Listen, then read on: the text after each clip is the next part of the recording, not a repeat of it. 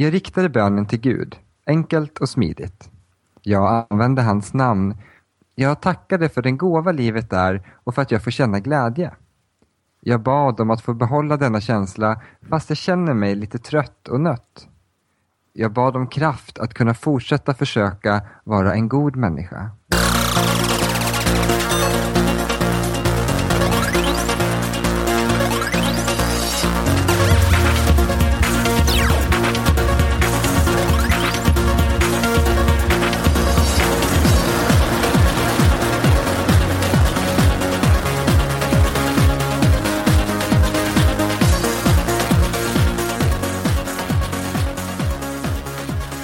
Välkommen till ett nytt avsnitt av podcasten Mellan svart och vitt. Och det är vi som är den skeptiska treenigheten.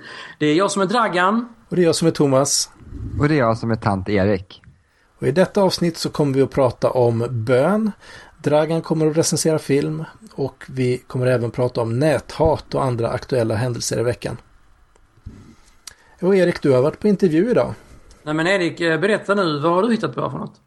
Jo, men det är alltså då eh, Tendens i P1 som har eh, kontaktat mig. Och de ska ha ett veckotema med rubriken Utstött. Uh, och jag tror de två veckor eller något sånt där. De visste inte säkert. Och då ville de i alla fall att jag då skulle få berätta lite grann om mitt avhopp och känslan av att vara utstött. Och han som intervjuade mig hade jättebra frågor.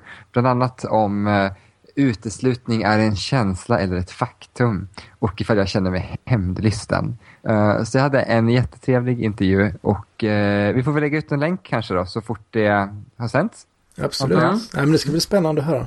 Mm. Vad, vad, brukar, eh, vad brukar Tendens handla om? Vad är det för typ av program? De jobbar alltid med olika veckoteman så att i veckan som kommer nu så ska det handla om om hjärtat med tanke på att alla hjärtans dag. Och då, som jag förstod det, så kan de ha lite olika vinklingar, till exempel så här, symbolen hjärtat eller muskeln hjärtat. Alltså, de hittar lite olika teman och sen så jobbar de på det sättet och det är halvtimmesprogram som de gör. Okej. Okay. Mm. Inte som oss med en bredd mellan en halvtimme och två timmar nästan. Eller något sånt. Nej men precis. Kan inte satsa på tre timmar idag? Precis. Ja, det gör vi. Känner mig laddad. Eh, tittar man Absolut. i listan här så kan det mycket väl bli tre timmar. Så vi får se vad som händer. ja, det blir trevligt. Okej, okay. eh, nästa ämne. SD firade 25 år i onsdags.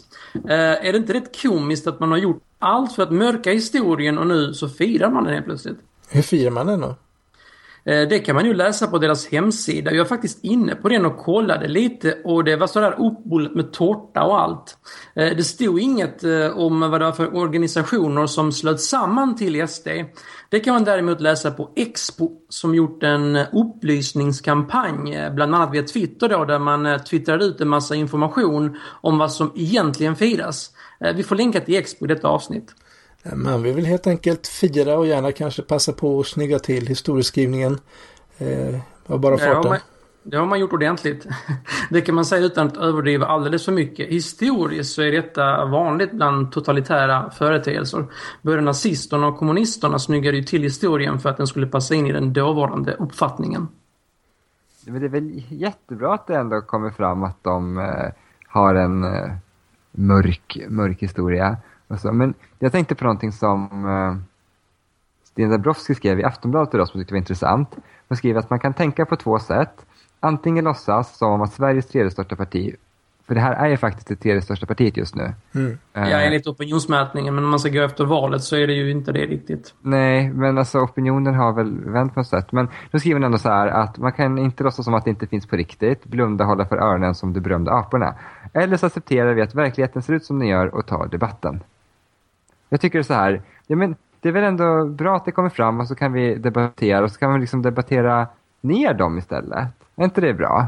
Jo, så det är bra att vi vet att, man, att människor förstår bakgrunden och vart det kommer ifrån. Ja men det var en bra idé. Det, tyck, ja, men... det, det kör vi på. Ja. Ja, vad, vad säger du Thomas? Ja, Nej, men jag är med på tåget. Vi är eniga. Yes, debatt. Till debatt. Till debatt. Upp till eh, kamp. En annan debatt eh, som blossade upp eh, rätt så rejält var ju näthatet. Eh, det exploderade lite grann i alla tidningar och på Twitter i veckan. Eh, vad ska man göra åt det? Vad sägs om att eh, bara ignorera näthatarna? Låta dem hata för sig själva typ? Eh, men det, det, hjälper väl inte om det förekommer hot. Alltså hot måste ju anmälas och tas på allvar och det måste finnas resurser att bekämpa det. Men Visst, men har man inte gjort den tillräckligt redan med tanke på att, eh, alltså på hur, hur, allvarligt är det egentligen? Man kan inte, alltså man kan ju i dagsläget inte kommentera anonymt i kommentatorsfält till exempel i ledande tidningar. Eh, det känns rent spontant som att polisen bör prioritera lite annat, lite mer allvarligare. Eh, som de inte hinner med eh, just nu istället för att någon har blivit kränkt på nätet. Ja, men vilka kränkningar är inte så allvarliga då? Vad tycker du inte är så allvarligt? Sexuellt nedsättande kommentarer, eh, kommentarer om personernas barn eller rena hot. När du säger att det inte är så farligt, vad är det du syftar på då? då? Alltså du får inte missuppfatta mig. Alla kränkningar och hot är jätteallvarliga och ska inte få förekomma. Det jag vill understryka är att eh, de eventuella resurser som finns idag eh, kommer ju så att säga vara på bekostnad, alltså om man nu ska införa mer resurser, eller eh, så att säga tillägna mer tid på detta eh, så skulle det ju vara på bekostnad på annat eh, som kanske är lättare att komma åt och kanske, inte, och kanske är allvarligare än hot och trakasserier på nätet. Polisen klagar ju hela tiden på att de inte har resurser på det som de håller på med nu. Så eh, hur har du tänkt man ska lösa det här med resurserna? Nej, men det är klart att man behöver se över hur man fördelar resurserna. Men sen tror jag också det handlar inte bara om hur många poliser utan det handlar nog också mycket om kunskap. Det är väl det som är att nu har de här hoten och så flyttat ut på internet. Eh, och där har inte polisen den närvaron som de kanske har i andra sammanhang. Så att eh, och det, det, finns väl säkert andra delar i polisens verksamhet som inte som eh, ja som man skulle kanske kunna dra ner på. Men eh, framförallt, jag tycker det är gott att man kan ge polisen större resurser. Men vad är det för eh, brott som du tycker bör prioriteras då? Får jag sticka in en liten sak här? Ja. Jag tänker bara så här, alltså på tal om resurser. Alltså, vet ni om hur dålig lön en nyexad polis faktiskt har? Jag vet att de har väldigt dålig lön. Det är helt fruktansvärt. Jag var ja. helt chockad när jag fick reda på det. Hur mycket har de då? De har, eh, nu ska vi 19, är det inte 19 000 ingångslön? Ja, men någonting sånt. Alltså, de har ändå utbildat sig och, och de har ett riskyrke och eh, de har en ganska hård vardag. Jag, när jag har jobbat i butik eh, och har jobbat på några års arbetslivserfarenhet har alltså en bättre månadslön än vad en polis har.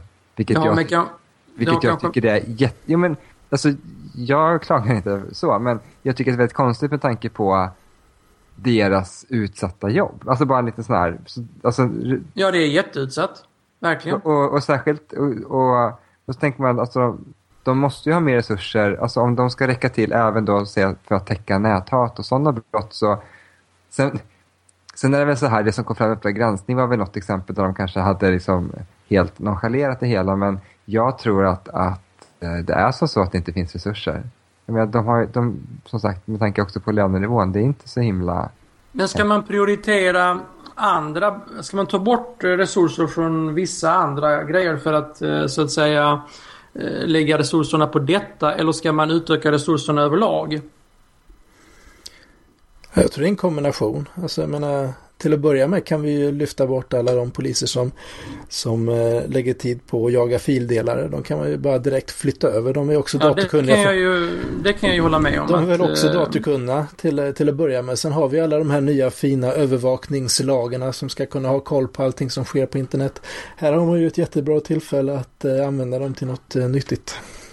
Mm. Mm. Ja, nej, just när det gäller fildelning tycker jag att det läggs alldeles för stora resurser. Så att eh, en liten omfördelning där är kanske inte helt fel.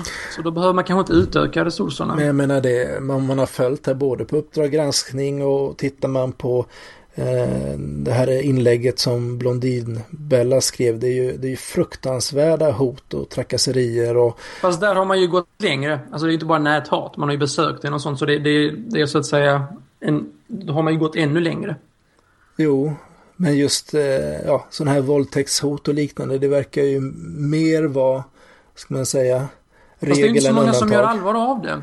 Kom ju också fram på Uppdrag granskning att eh, det, det, är mycket bajseri liksom. Alltså att de, de gör ju inte mycket mer.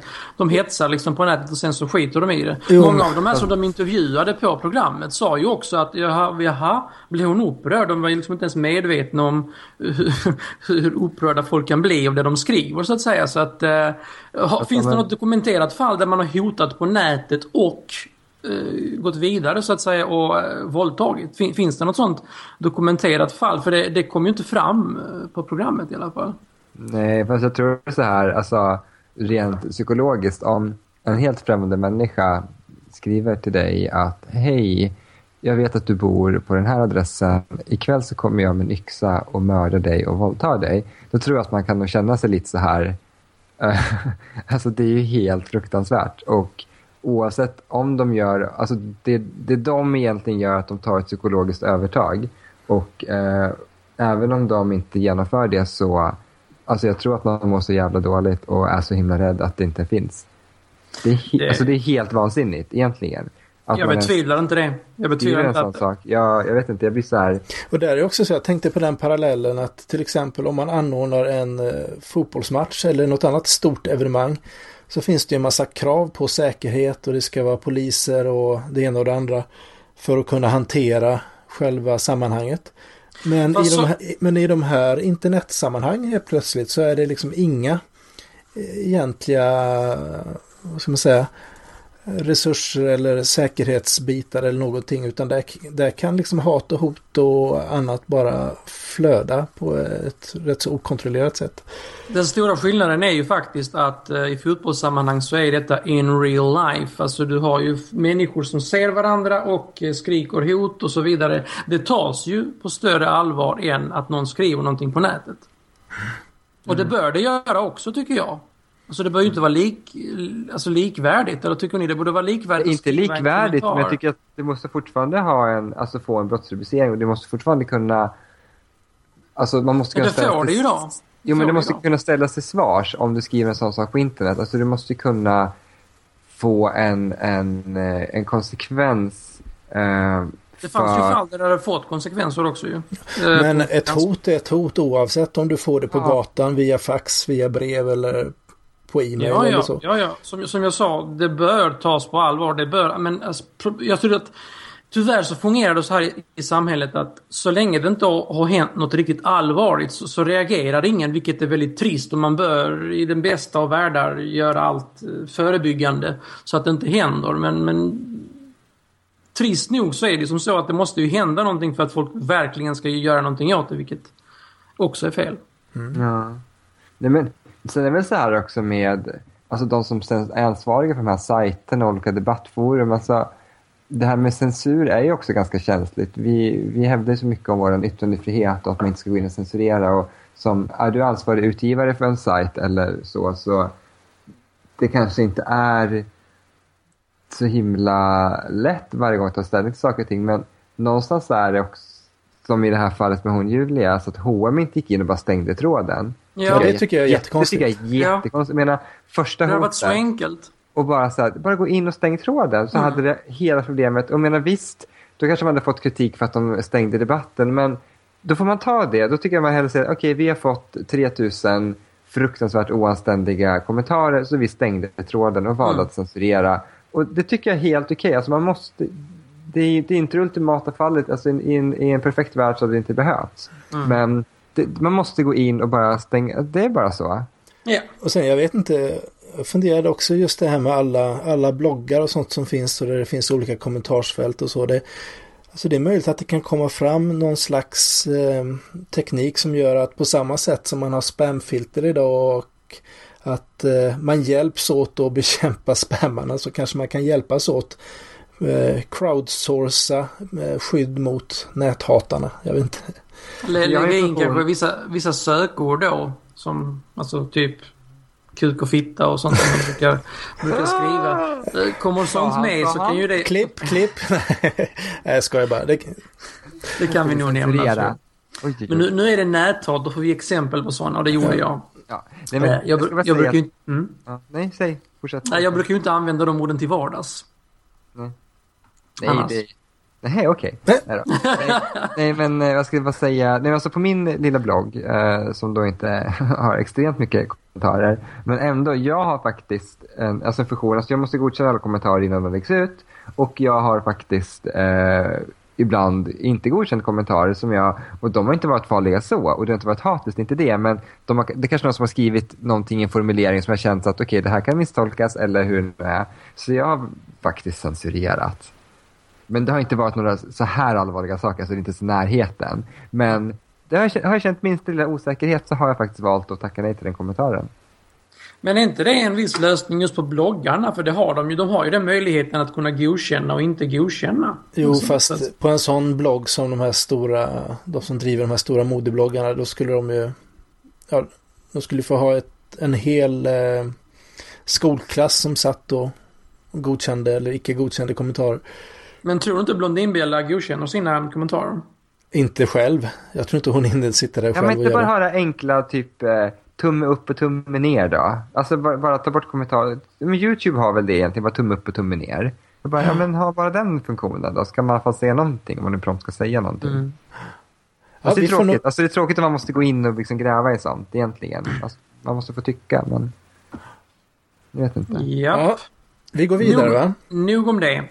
Eh, det var en multimiljonär som fick 15 års fängelse för att han tvång, lät tvångsraka amish folk liksom. Har ni sett det på eh, nyheterna? Ja, du Ja, men skickade jag- ju länken så. Ja, men nu har jag läst på det. Men alltså, förstår jag rätt? Den här snubben som är multimiljonär är en amish. Ja, ja. Det, var, det, det, det är så att säga som så här att det är en amish-gubbe då som har brutit sig loss från en av de här amish-församlingarna.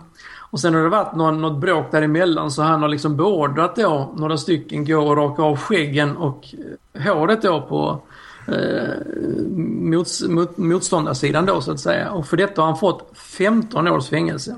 Och då är min fråga, är det inte lite väl häftigt med tanke på brottet? Hade han fått lika långt straff om det, hade varit, om det inte hade varit religiöst förankrat? Någonstans måste man måste de nog ta hänsyn till eh, den religiösa tron. För jag menar, det är ju det är ju den största tänkbara förnedringen som en amish eh, tror jag kan råka ut för att få skägget eh, avklippt. Han skulle säkert hellre blivit misshandlad eh, riktigt, riktigt grovt eh, än att råkat ut för det. Eh, och tittar Men man, de har en helt annan straffskala i USA. Du kan ju bli dömd till flera tusen års fängelse. Så att... Eh.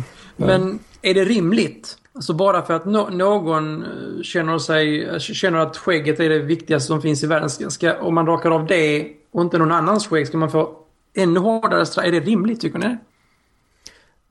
Jag tänker Ja. bara så här, alltså kan man vara multimiljonär och amish? Alltså förlåt, jag har hakat fast vid det. Men, men alltså, amerikanska staten kanske tänker så här, han har hur mycket pengar som helst. Han kanske köper sig ut till slut och då får de in pengar till staten.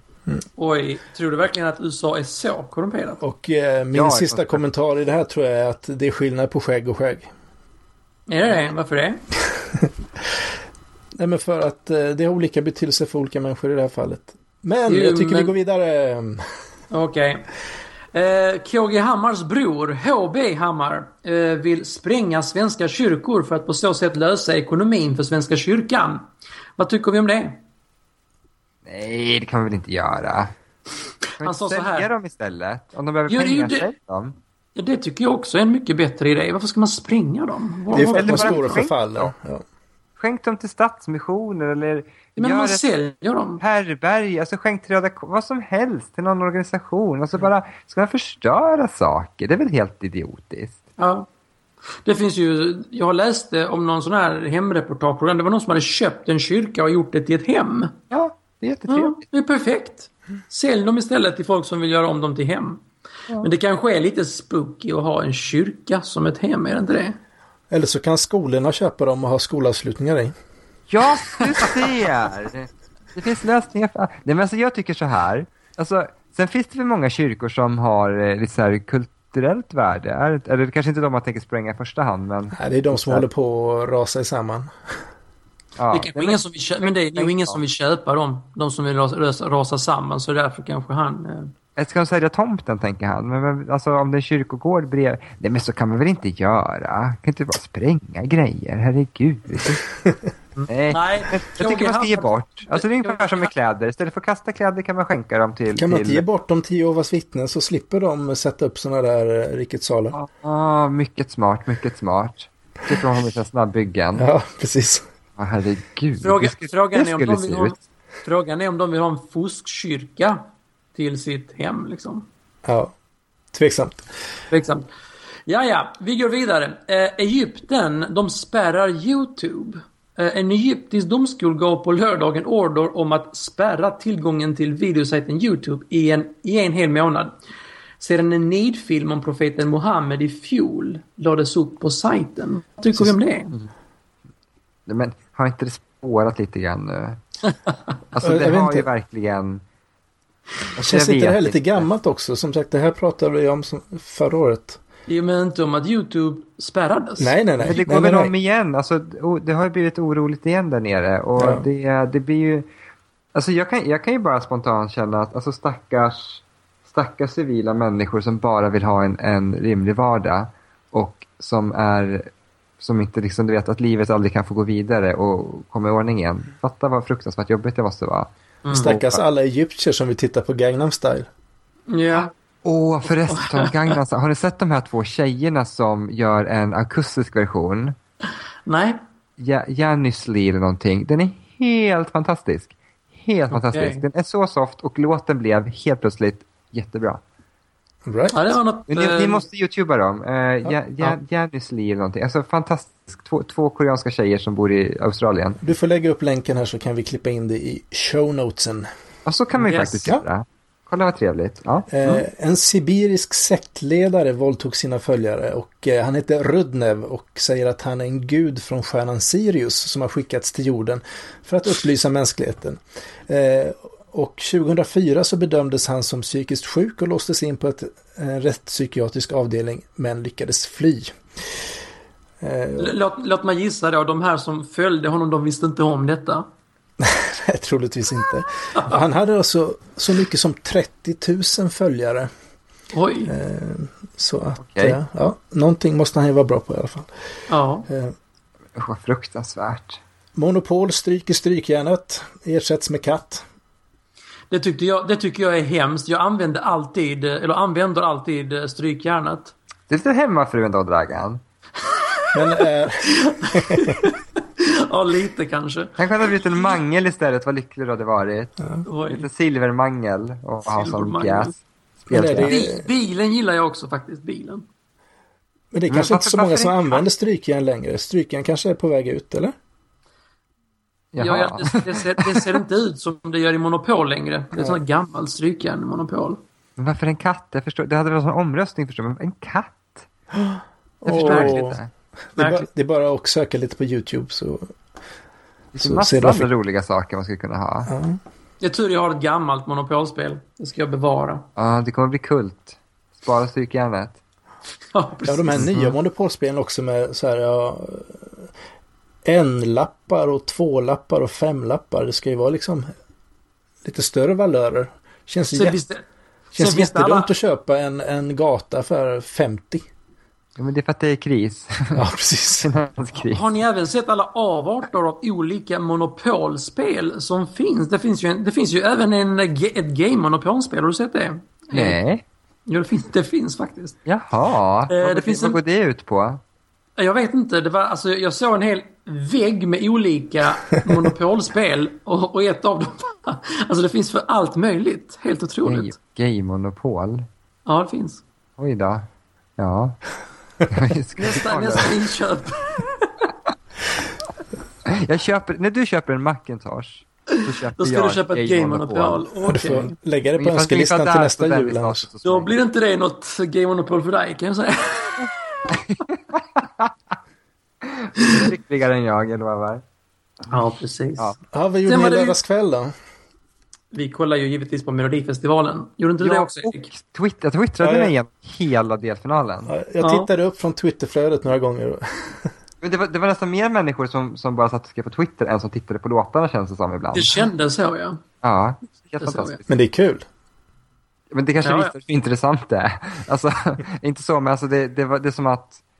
Alltså jag bara tänkte tanken idag faktiskt. Det, det är som att Sverige, alltså låtbidragen, alltså det, det är så här, livsröster är bra fortfarande, men det är ju inte som att vi är så där sugna på att vinna som vi var förra året. Det verkligen var, det bara fanns i luften att nu måste vi vinna hela skiten. Nu känns det lite så här, ja ja, vi vann ju i alla fall så vi skickar, alltså det känns lite, eller är det bara jag som upp- upplever det så?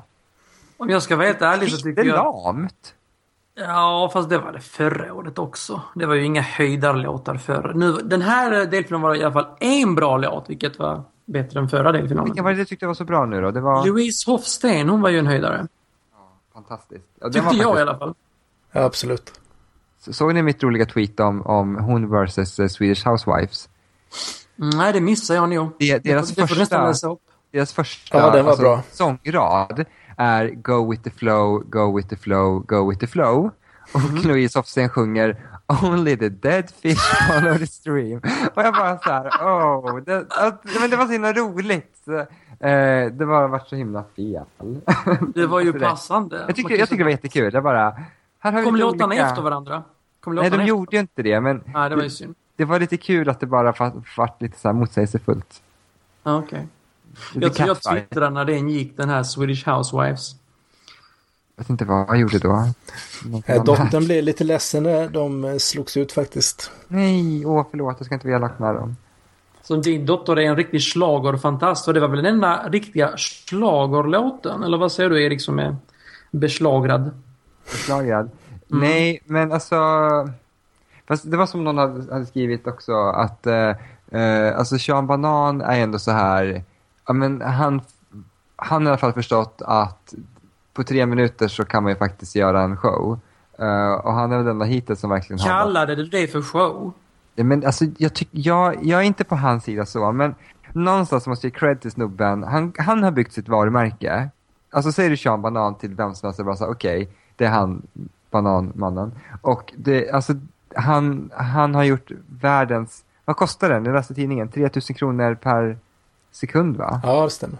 Kostar showen. Alltså jag menar, det var så här, all in. Och någonstans, han lyckades ju. Han fick ju massor med röster. Sen om det är bra eller dåligt är en annan grej, men han är ju smart. Jag tror det är sån här... Eh, på, samma sätt som man röstar på Sverigedemokraterna, liksom miss... Eh, vad heter det? Miss... Jag tror Vad inte heter det är det? missnöjesröster. Jag tror det är de som tycker det är roligt och eh, ja, många som tycker han är kul helt enkelt. Ja. En missnöjesröstning var Österrike 2002, 2003. Hur insatt är du i det här en egentligen? extre- Nej, 2004. Som skickade en helt galet dålig... eh, Och tänk om jag är fel på årtalen, då kommer människor och höra av sig. Men en galet dålig rap på tyska och det var en missnöjesröstning. Men kan ni Mm. tänka er vilken skandal det hade varit av Sverige att skicka Sean Banan ut i Europa? Ingen, han är ju hemma. det är ju liksom Va? Sverige. Vi skickar ju ingen i år. Det är det som är grejen. Vi har, vi har ingenting att skicka. Vi är hemma liksom, på hemmaplan. Jo, men de ska ju skicka någon och han Så, kan välkommen hem till oss. Ja, kom, kom alla. Kom till oss, alla barn. Ja. Och vi är direkt kvalificerade. Alltså det, är så- nej, jag vet inte. Vi har gett upp bara. Sverige har gett upp. Det är två delfinaler kvar. Men alltså, jag har inte så stora förhoppningar. Jag har faktiskt inte det. Nej. Det är inte bara Melodifestival du har tittat på Dragan, du har också kollat på lite film. Yes, jag har kollat på lite film och jag tänkte faktiskt recensera två stycken. Men vi börjar med The Pirate Bay. TPBAFK som står för The Pirate Bay Away from Keyboard. Eh, filmen lever som den lär och är tillgänglig gratis överallt. Allt ifrån SVTs webb-tv till nedladdning på nätet. I slutet av filmen så uppmanas man till och med att sprida denna film på nätet. Jag tyckte det var en eh, gripande dokumentär som följde de här tre vännerna genom de två rättegångarna som slutade med eh, nederlag för The Pirate Bay.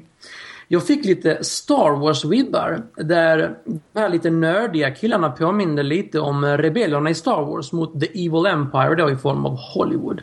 Eh, deras kopplingar till Wikileaks som framkom i filmen stärkte detta intryck. Dock så är jag lite skeptisk till att man filmade en av killarna i berusat tillstånd där han sa lite konstiga saker. Överlag så får jag nog ge den godkänt. Den är helt klart sevärd. Eh, se och sprid på nätet, säger jag. Och eh, vid spridningen av just den här filmen gör man faktiskt inget olagligt, vilket kan vara bra att känna till. Eh, jag ger den 3D av fem möjliga. Har någon av er sett den? Ja, jag såg den idag faktiskt. Faktiskt inte sett den. Okej, okay, vad tyckte du? Nej, men jag tyckte att den var intressant. Det är ju spännande karaktärer och på många sätt en kalanka rättegång ehm, men jag tycker de faller lite på att de sålde reklam på sajten i mina ögon. Så att eh, det vore kanske bättre att eh, om de kunde driva det med frivilliga bidrag. Men man ska vara medveten om det att eh, det måste vara enorma omkostnader att driva en sån högt trafikerad sajt. Det måste ha kostat rätt bra med pengar. Eh, ja, men, och sen som vi pratade om innan att för övrigt så befästade min åsikt att man kan lägga polisresurser från annat än att jaga fildelare till att bekämpa näthatet till exempel. Vilket jag tycker är helt rimligt. Okej, okay, eh, det var uh, The Pirate Bay. Sen har jag sett alltså, en annan film. Får jag bara fråga ja. en sak? Alltså, ja. gratis och gratis, om den gick på SVT så var den finansierad av statliga pengar. Alltså rätt ska vara rätt. Alltså bara en tanke, alltså så jävla Nej, glad. Men vänta, vä vänta nu, det finns ju massor med uh, filmer som SVT får uh, tillgång till. Som de inte producerar. Nej, precis. Men de köper in dem och de köper in rättigheterna för att visa dem. Ja, fast det är inte säkert att de har tagit betalt för rättigheterna. Jo, men alltså de betalar ju för rättigheterna att visa den. Mm, fast om, de, om den är gratis så kanske de inte behöver betala någonting. Nej, men, jag tänker så. Men distributionen ja. via SVT Play kan man ju säga är på något sätt finansierat av eh, våra licenspengar. Men att den också finns tillgänglig på The Pirate Bay eller kanske mer... Men är det inte SVT som har producerat den, tänker jag? Nej, alltså, nej, nej, nej, nej, nej. Det tänk att de, var med, att de var med i en samproduktion med SVT? Nej, det är det inte. Inte okay. mm, Men vem har bekostat filmen? Jag ville bara, jag ville bara vara lite Förlåt, ja, ja. ja, men det är, Du är äkta ja. skeptiker här. Ja, nej men alltså bara... Nej men alltså hela, hela poängen med filmen ska ju vara den ju. Att den ska vara tillgänglig på nätet och den ska, och den ska inte kosta någonting. Det är, ju, det är ju en stor poäng med den här dokumentärfilmen. Allting kostar och det är alltid någon som hovar in någon pengar i sin ficka till slut. Det är bara så det är. Ja, ja. Det nej, nej, nej men du, du får ju ha, får ha dina, dina synpunkter men jag, jag bara förmedlar det som de förmedlar. Ja, men, nej, men jag och det kan... ja, Okej. Okay. Eh, har du någonting att tillägga Thomas innan jag går vidare till nästa film? Nej, jag sitter bara här och är lycklig. Okej, okay, vad bra. Då går vi vidare till nästa film och den heter The Master. Eh, filmen handlar om den förslitne och svårt traumatiserade flottisten Freddie Quell som spelas av Jackman Phoenix. Han råkar av misstag hamna hos en sekt med namnet The Cause. Eh, den karismatiska ledaren för sekten heter eh, Lancaster Dodd som spelas av Philip Seymour Hoffman. Han är då den eh, högsta uttolkaren av budskapet och påstår sig vara kärnfysiker, författare och en hel del annat tjusigt. Eh, Freddie Quell blir med tiden ledarens högra hand och tar hand om kritiker till sekten. Eh, året i filmen är 1950 och det är då samma år som L. Ron Hubbard som är då skaparen av scientologerna. När han kom med sin dianetik som är då en alternativmedicinsk behandling inom scientologin. Eh, parallellerna till scientologin är väldigt tydliga men även väldigt diskreta. Det har ju, hade ju varit dumt att bli eh, stämd av scientologerna. Eh, det som är intressant i filmen är att den visar hur religion fungerar och vad den åstadkommer, nämligen gruppdynamik, sammanhållning och tillhörighet. Eh, det finns några i sekten som kommit på att ledaren eh, hittar på allt längs vägen, men, eh, men det spelar ingen roll för dem för att eh, de här bieffekterna då, eh, som den här religionen förmedlar, det passar dem. Det är en sevärd film. Egentligen så hade jag gett den 3D och 5 möjliga men på grund av, men på grund av Jackman Phoenix fantastiska skådespelarinsatser så blir det 4D av 5 möjliga. Men det här är en helt ny film? Ja, den hade premiär för en vecka sedan tror jag. Något sånt. Aha. Såg du den på bio då? Ja. Eller laddar du ner den? Får vi höra nu? Får vi höra nu? Jag har svarat på frågan. Ja. Vad sa du? Jag hörde inte. Nej, men den... Jag såg den på bio. Ja. Okej. Okay. Den är jag också jättesugen på att se faktiskt. Så ja, men den kommer eh, du nog gilla. Ja, så den kanske vi får tillfälle att återkomma till så småningom. Att, Vi kanske kan lägga ut en uh, länk. vi kan lägga ut uh, filmen. Den, uh, en länk till SF-bio? Nej. Det du filmar av med din mobilkamera. Vi ja, vi kan screena den. Gud vad roligt. Precis. Nej. Kanske vi kan få lite bättre trafik på sajten. Ja. Vad tror du? Sen sitter vi i rättegång, så du. Ja. Mm. Mm. Nej, vi uppmanar ingen till att göra något olagligt i den här podcasten, tycker jag. Nej, Nej. Det, det håller jag faktiskt med om. Håller på mattan. Mm. Yes. Även om, äh, även om äh, Thomas är lite sugen. Erik, ordet är ditt.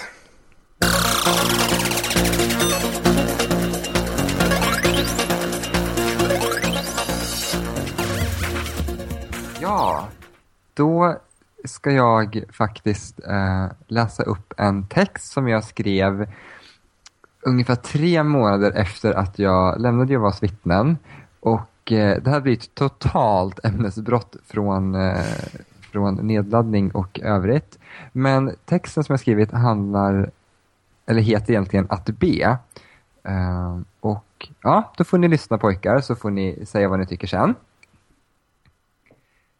Något fantastiskt underligt skedde i morse. Ända sedan jag avslutade mitt liv som ett Jehovas vittne har jag inte kämpat emot, men liksom undvikit min vana eller rutin att be morgon, kväll och innan jag äter. Det har inte känts nödvändigt och jag har inte vetat vad jag ska säga. Vem skulle jag rikta bönen till? Den Gud jag lärde känna men lämnat? En ny Gud? Eller bara helt allmänt skicka ut funderingar och tankar och låta dem färdas universum tills någon eller något fångar in dem i sin hand och varsamt lägger ner dem i en liten snidad trälåda av betsad masrubjörk med mörkgrött tyg av sammet inuti och en sån där liten spegel i locket. Och så spelas någon fin klassisk melodi som alla känner till i bakgrunden och så får mina tankar och funderingar ligga där tillsammans med funderingar från massa andra människor som precis som jag kommunicerat ut vårt innersta utan något egentligt mål. Hur skulle det kännas att be igen? Jag har varit både nyfiken och rädd. Rädd för att något inom mig ska vakna till liv och få mig att ångra det stora val jag gjort i mitt liv de senaste månaderna. Ambivalens i små ting är okej, okay, men inte när det gäller stora livsfrågor. Där vill jag ha en långsiktig plan, ett mål. Men just i morse kände jag att jag ville be. I alla fall försöka, prova att forma orden i mina tankar och se vad som händer. Jag riktade bönen till Gud, enkelt och smidigt. Jag använde hans namn. Jag tackade för den gåva livet är och för att jag får känna glädje. Jag bad om att få behålla denna känsla fast jag känner mig lite trött och nött. Jag bad om kraft att kunna fortsätta försöka vara en god människa. Varje ord vägdes och formades eftertänksamt. Nästan som när man talar ett främmande språk och talar långsamt för att försäkra sig om att alla verbformer blir rätt, uttalet stämmer och adjektivet hamnar där det hör hemma i satsen. Det blev lite konstigt avslut bara. Enligt vana sa jag i Jesu Kristi namn, Amen. Men med tanke på innebörden i en sådan mening tänkte jag till en extra gång och så fick det bli ett Amen istället. Må så ske. Känslan? Underlig tillfredsställelse och lättnad. Som om jag verkligen behövde detta. Kommer jag att fortsätta? Vet inte många ideologiska och livsfilosofiska frågor som måste nystas ut först. Men om inte annat är jag villig att lite då och då skicka mina tankar till den där lilla fina masurbjörkboxen. Så får de ligga och vila där i lugn och ro. Kanske någon en dag plockar upp dem lika varsamt som de lades ner där och lyssnar på dem. Kanske jag någon dag får ett svar på min bön. Vad säger ni? Ja, ja. Det lät ju fint tycker jag. Ja, jättefint. Eh, den här mm. texten är ju skriven tre månader efter avhoppet. Eh, fortsatte du att be sen? Ja, men jag bad sådär seriöst eh, några gånger till efter det här, men sen så har det faktiskt varit stopp. på något sätt. Det har liksom inte... Um, jag har bara inte tagit mig för att göra det. Jag, jag har väl också känt att jag inte behövt, konstigt nog. Mm. Eller borde man kanske be oftare? Jag vet inte. Ber ni? Ja, Thomas. lite grann, inte... Ja. Nej, vänta, vänta. Du, du berättade ju för ett tag sedan, långt innan podden, att du brukar ha bönemöten med dina vänner. Kan du berätta lite om dem? Ja, bönemöten, det, det låter lite väl andligt. Det, det låter som vi är på, ligger på golvet och talar i tungor och ber att världen ska frälsas och så. Eh, Det är mysigt. ja, Nej, men så här är det va, att eh, vi är ett gäng på åtta familjer som bildar det vi kallar för bönegruppen eller rätt och slätt BG som vi säger nu för tiden. Vi har, eh, vi har träffats ända sedan eh, 1995 eh, Eh, och känner varandra utan och innan. Och när vi träffas så, ja, vi umgås och äter och har det trevligt och eh, försöker få tid till en andakt också, vilket vi inte alltid lyckas med. Eh, och eh, man kan väl säga att när vi väl, om det blir en andakt, så har vi en liten andaktsordning som vi följer. Eh, och eh, som en del i, i det här då där vi även sjunger och eh, läser lite texter så kommer vi till den så kallade rundan. Eh, och då går man från person till person så får var och en berätta ja, lite hur läget är. Eh, om det är någonting som man vill att vi ska be för eller ja, som man vill tacka för. Och eh, sen i regel då så den man är hemma hos får ta en liten uppsamlande bön då för det som man har tagit upp. Och eh, det här är en form av blandning då av kompisgäng, eh, någon typ av gruppterapi och att även då nämna saker för, för Gud. Okej. Intressant att, du- att du nämner gruppterapi. Ja, För jag, jag har alltid tänkt att, eh, eller alltid, men på senare år har jag tänkt att bönen har en stark psykologisk kraft och att det är väldigt terapeutiskt att eh, upprepa saker i sitt sinne eller högt eh, eller att liksom gå igenom saker som har hänt. Mm. Så jag tror väldigt starkt på att bönen har en, en sån funktion oavsett eh, de övriga aspekterna.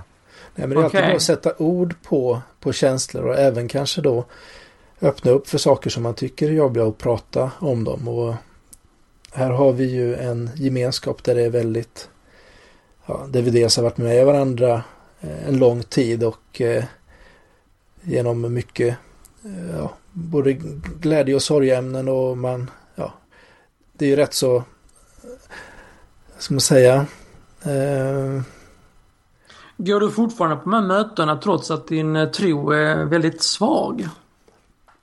Alltså gå på mötena, det låter nästan som om det är någonting som, eh, som någon arrangerar som man deltar i. Utan det är att, Men är det inte lite så då? Ni Nej, arrangerar utan- ju dem. Jo, fast det är lite så, vem ska vi vara hemma hos denna veckan? Vi försöker få lite ordning på det, gå i bokstavsordning eller så. Men eh, absolut, visst, eh, visst gör jag det. Eh, men det har varit lite svårare att träffas nu när alla har två, tre barn var. Så att... Eh, så är det Det ju. låter Svarar du jättemysigt. på frågan nu? Ja, det vet jag inte, men du Nej, frågar jag kanske varför också.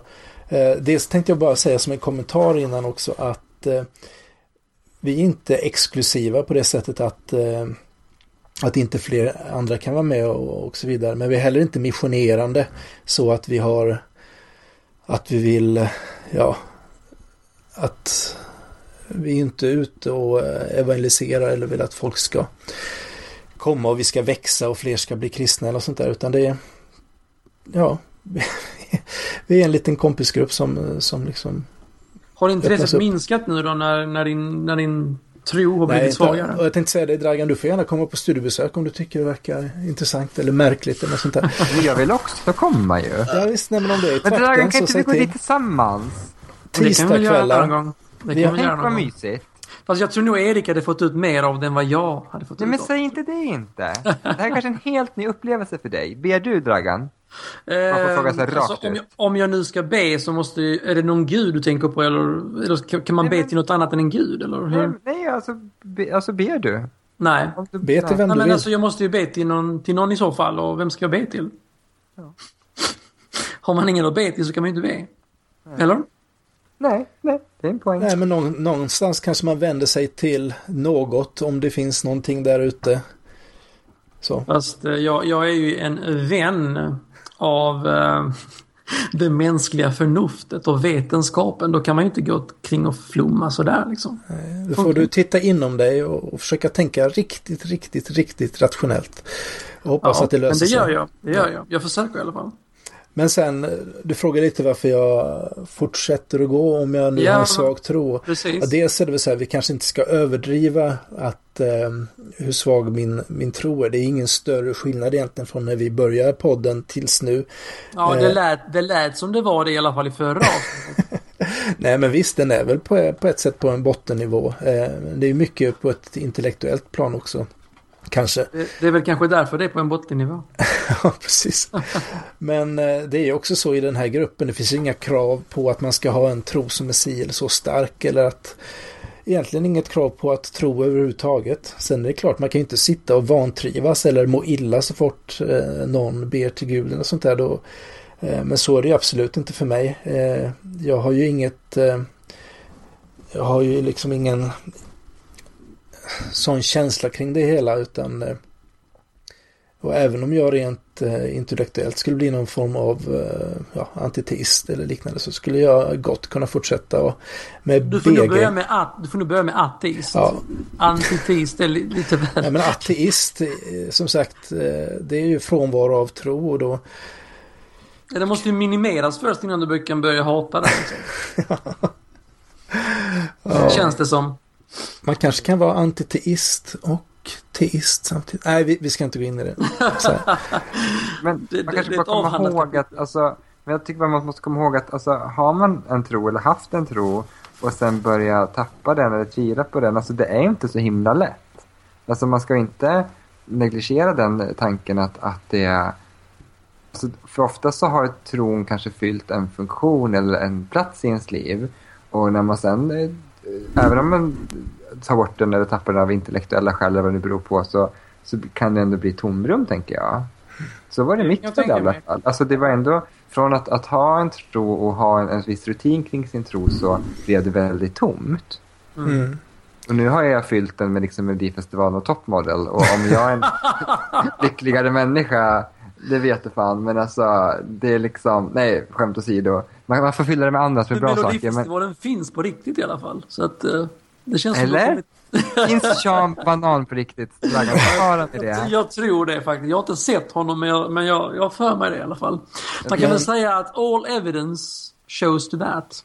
Mm. Men sen så är det så här för mig också att jag menar den stora eh, den stora förändringen för mig var väl ja, för snart 20 år sedan när jag eh, lämnade, lämnade låter ju dramatiskt men eh, ändå på något sätt lämnade den frikyrkliga världen. Eh, där jag hade väldigt mycket identitet och sammanhang så. Så att det var väl egentligen, sen så, som jag har sagt en gång tidigare också så har jag ju bara levt på i någon slags, ja det jag inte har funderat eller känt så mycket utan ja, och vad fint att vi kan fundera tillsammans alla tre. Ja. Mm. Härligt. Vi ska fortsätta eh, i trons tecken när vi går in på veckans citat och vi börjar med ett bibelcitat hämtat från Markus 12, verserna 28 till 31. Eh, och jag tänkte att just med tanke på näthatspratet och sånt där så kan det här passa bra. Eh, en av de skriftlärda som hörde dem diskutera märkte hur väl Jesus svarade och kom fram och frågade honom. Vilket är det viktigaste budet av alla? Jesus svarade. Viktigast är detta. Hör Israel, Herren, vår Gud, är den enda guden. Och du ska älska Herren, din Gud, av hela ditt hjärta, hela din själ och hela ditt förstånd och hela din kraft. Sen kommer detta. Du ska älska din nästa som dig själv. Något större bud än dessa finns inte. Alltså Thomas. Ja. Du har precis gett mig en, den absolut mest perfekta inledningen när man är ute och predikar ever. Alltså då säger du alltså, så här. Du ska ju inte ut och predika mer Nej men lyssna, nej men alltså lyssna, alltså det här, alltså jag bara, det bara kom till mig nu som en, som en, en, en, så här, bara. Uppenbarelse. Uppenbarelse. Mm. Eh, då tänker du, då, då knackar du på dörren och så öppnar de och så säger du så här. eh, tjoho tjohej. Med tanke på den här debatten som varit i veckan på det här med näthat, vad tänker du om det? Och så säger de vad de tycker. Och sen läser du det här och så säger du så här, det här är ju väldigt mycket sunt förnuft, eller hur? Då säger de ja, det här står i Bibeln. Tänka sig, tänk om det finns mer i Bibeln som är till nytta, och som är sunt förnuft. Och där så har du dem. Så att om det knackar någon Jehovas på er dörr här i veckan och eh, gör så här så vet ni att de har lyssnat på Mellan svart och vitt. Underbart! Alltså jag skulle kunna sälja sådana här liksom, små pitchar till dem. Ja. Det bli här är en- inte bra. Men Nej, betalar, men alltså- de, betalar de för det eller? Alltså jag ska genast ut och predika. Nu kan, kan vi göra det här klart det här avsnittet så jag får gå och knacka dörr i min uppkomstkälla. Ja men det är ju så här, om man tittar i gamla testamentet så det är ju lagar och regler hit och dit eh, och så vidare. Och det är ju lite också upprinnelsen till den här frågan då, där de frågade Jesus, vilket är, vilka är det viktigaste budet av alla tusentals bud som kanske fanns? Eh, och går man tillbaka och tittar i, eh, i tredje Mosebok så står faktiskt eh, liknande sägning här att du ska inte ta hämnd och inte hysa vrede mot någon i ditt folk utan du ska älska din nästa som dig själv. Jag är Herren. Men, men innebär detta att man kan hysa vrede till ett annat folk då? Ja, det är en bra fråga. Det står inget om det just i det sammanhanget och eh, jag vet inte om det var det som kanske föranledde en följdfråga som man kan läsa i Lukas evangelium där eh, det var någon som frågade ja, vem är min nästa då? Eh, och på den frågan svarade Jesus med en liknelse som han ofta gjorde. Så att en man var på väg från Jerusalem ner till Jeriko och blev överfallen av rövare. De släppte av honom kläderna och misshandlade honom och sen försvann de och lät honom ligga där halvdöd. En präst råkade komma förbi samma väg. Men när han såg mannen så vek han åt sidan och gick förbi. På samma sätt med en levit som kom till platsen. När han såg honom så vek han åt sidan och gick förbi. Men en samarier som var på resa fick se honom och ligga där och han fylldes av medlidande. Han gick fram och hällde olja och vin på såren och förband dem. Sen lyfte han upp honom på en åsna, förde honom till ett värdshus och skötte om honom. Nästa dag tog han fram två denarer och gav åt värden och sa Sköt om honom och kostade mera ska jag betala dig på återvägen. Vilken av dessa tre tyckte du var den överfallne personens nästa? Han svarade den som visade honom barmhärtighet. Då sa Jesus Gå du och gör som han.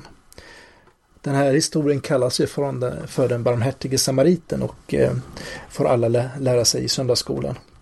Och här var det just eh, så att det var en person eh, från ett annat folk eh, som då var den som behandlade eh, den andra som sin nästa. Och det är det som Jesus pekar på här också, att eh, man ska visa barmhärtighet mot alla. Okej. Eh, har du någonting att lägga till här Erik? Ja, då behöver vi en halvtimme till. Det finns jättemycket Ja, i detaljer det. i den här lilla, får jag säga, Då- som, det jag, som jag har det- studerat. Det Ta känns som att, det känns som att eh, vi har kört slut på bibelcitatet. Så nu, nu är det dags för ett artikelcitat Jag tänkte att vi här. kanske ska ändra själva, döpa om det här momentet till söndagsskolan. Ja, men vi har ju ett artistcitat också. Ja, vi får, jag vet inte vad vi ska kalla det segmentet. Vi kallar det för ett artistcitat. Okej. Som det är då. Eh, Okej, nu kommer det här. I naturen finns det varken belöningar eller straff. Det finns bara konsekvenser.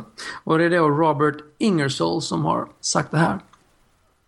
Ja, men det är klockrent. Jag tycker det är jättebra. Ja, där satt den. Ja, men alltså, jag tyck, det här tycker jag var ett jättebra citat, Dragan. Mm. För det här kan jag verkligen hålla med om. Alltså även eh, i min religiösa tid så kan jag faktiskt hålla med om det här. Alltså man får, ibland handlar det bara om konsekvenser. Hoppar jag ner för stupet så dog jag. Eller gör jag...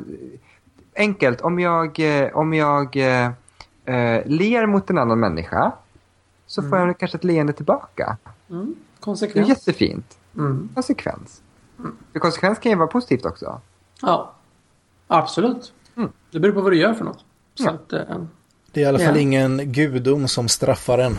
nej, det är väl det den åsyftar till då. Får man säga. Bara en domstol och det är någonting annat. Där Ja. du kan bli dömd till 15 års fängelse för att skära av ett skägg. Precis. Ja, Mm. precis. Kan jag människors skägg, då hamnar jag i fängelse. Även om jag är multimiljonär. ja, precis. Ja. Så är det. Jag, jag känner rent spontant så här att eh, mina artistcitat får mindre och mindre utrymme och de här bibelcitaten bara får mer och mer alltså. Ja. Du får hitta längre citat helt enkelt gubben. Eh, men ja, ja, jag får väl göra det nästa gång. Så får vi se. Så får vi se. Eh, då är vi nu klara med detta va? Mm.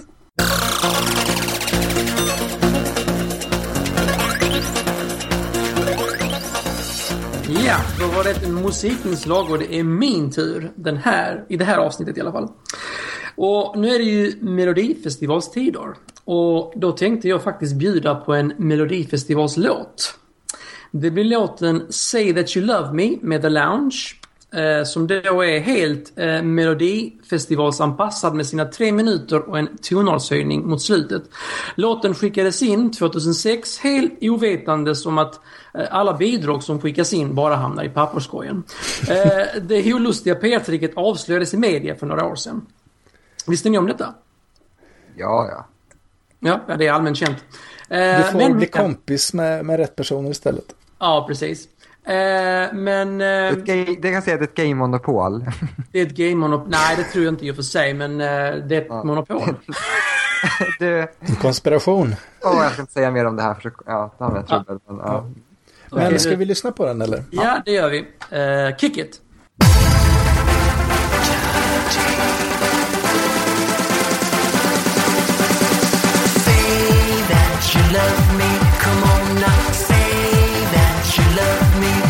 I want you to say that you love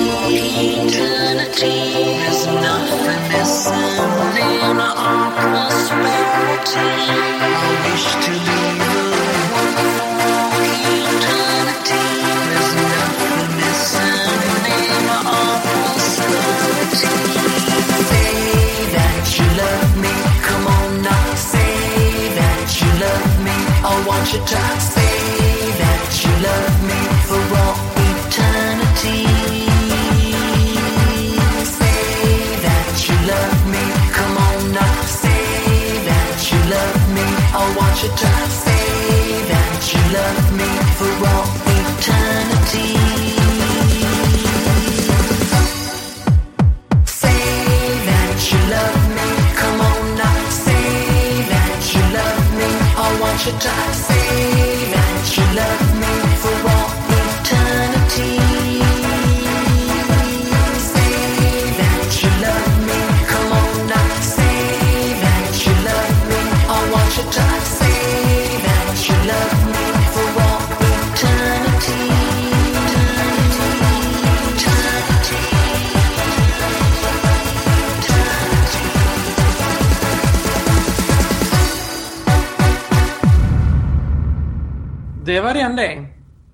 var inte Sean Banan. Nej, det alltså, verkligen men det kanske var, var Alexander Bard med här på någon, någon hörna. Nej. Det kändes var det väldigt inte. mycket bardiskt. Men alltså skrev ni den här särskilt som ett Melodifestivalbidrag? Den var helt anpassad till, ja det var speciellt. Det är tre minuter långt och så var det en tonartshöjning mot slutet. Så att eh, den var helt anpassad. Men är det verkligen eran stil det här då? Den är väldigt, väldigt upptempo. Ja, det är den. Eh, Vi har flera upptempo-låtar, speciellt i första albumet är det ju väldigt Jag har nog upptempo. mest bara hört innan lite mer downtempo. Ja, jag har nu spelat mest downtempo, mm. men jag får väl spela mer uptempo eh, kommande program. Men ehm, innebär det här att det inte blir några fler inskickade bidrag till Melodifestivalen då? Eh, gissa. Men du, man kan ju faktiskt eh, tävla för andra länder. Du har inte funderat på så här Kazakstan Ja. eller Litauen eller? Thomas har så bra Jag, idéer. jag har inte funderat på det, men eh, det kanske man skulle göra. Ja, Kör, kör texten i Google Translate till typ det här kroatiska och så ställer du upp i Kroatien. ja men det tycker jag. Seriöst, det kan väl kolla på. Det kan man ju titta på, ja. Det har du nog rätt i. Kroatien brukar ganska bra. Ställ inte upp i typ så här Montenegro eller, eller Bosnien-Hercegovina. De brukar bra bidrag. Alltså så här, riktigt, riktigt så svåra att, att vinna mot. Det kanske är så. Det kanske är så. Nej, gud vilken förolämpning mot Ja, dig. jag Det är kommer det. att Ja, vinna. det är en riktig förolämpning. Nu blir jag riktigt sur alltså. Nej då. Ja, Nej, nej. men det var härligt och eh, väldigt passande. Ja! Så var det med dig. Det får jag säga, jag tycker, jag tycker Ja. bättre om downtempo-låtarna. Okej, så du gillar inte den här med andra ord? Jo, nej men alltså jag, ja, men jag tyckte inte det lät som er. Men sagt, jag har inte hört er upptempo så mycket. Jag måste lyssna igenom er musik mer känner Ja, jag. jag får skicka albumet till dig helt enkelt. Ja, kan du inte göra det? Ja, men det kan jag göra. Absolut. Ja, så ska Får du få... hela, så får du lyssna hela från första låten till... Jag lovar. Och så Det är kan jag ta ett helt avsnitt till att bara recensera låt efter låt. Det kan vi göra. Absolut. Vad säger du om det, Thomas? Eh, Okej. Okej! Jaha. jag trodde han skulle tvärvägra, men det ser man. Han gav sig platt. Får ta det på sportlovet. Ja. ja, det var det avsnittet. Vi Det var det en hel del. avsnittet. Mhm. Det gjorde vi. Tror du det blir en timme? En timme och 15 minuter, något sånt? Ja, det blir nog runt en timme tror jag. Ja, okej. Perfekt. Jag tycker du känner mig taskig Dragan, förlåt. Nej, men det är lugnt. Man, alltså, man kan inte gilla alla låtar. Nej, men det är inte att jag inte gillar det, men jag kände inte igen det. det. är det, Jag kände inte igen stilen. Som sagt. Ja, okej. Jag trodde Ja, jag att det var lät så väldigt annorlunda, men det var det. Jag var så här chockad. Så kände jag. Mm. Det blev liksom ja, en schlagerchock. schlagerchock. Blev det. Dragan-chock. Det var mycket blandat snack den här veckan. Eh, nästa vecka så återkommer vi med att eh, ha en liten intervju. Eh, det är Thomas Arendtsen som är något så ovanligt som en norrman som konverterade till att bli ortodox kristen. Eh, för övrigt också har barn på samma dagis och skola som mig. Eh, så får se lite vad han har att säga. Det ska bli intressant. Och men... eh, Sen ja. också så får vi introducera Marcus Forsén som klipper det här avsnittet. Eh, Tack, jättekul Marcus. och det ska bli väldigt spännande att lyssna på också. Ja, det ska det bli. Det kommer gå alldeles utmärkt. Absolut. Ja. Jag Absolut. tror på Marcus. Det gör vi allihopa. Mm. Men då är vi väl nöjda för idag, va? Ja, Ja. Då säger vi... Vi hörs nästa vecka. Ha det så bra allihopa. Hej då. Tack och hej. Du har lyssnat på podcasten Mellan svart och vitt. En podcast som handlar om tro, tvivel, skepticism och humanism. Om du gillar oss så gå gärna in på iTunes och ge oss goda vitsord. Det värmer. Ta gärna kontakt med oss. Vi har Twitterkonto svart underscore vitt för programmet. Och Thomas har Thomas Sjoberg, Dragan har Draganist och Erik har Tant Erik. Gilla oss gärna på Facebook och och eh, vår hemsida hittas på mellansvartovitt.se och där kan man också kommentera de olika avsnitten. Och sist men inte minst så är vår jingel gjord av Dragans band The Lounge.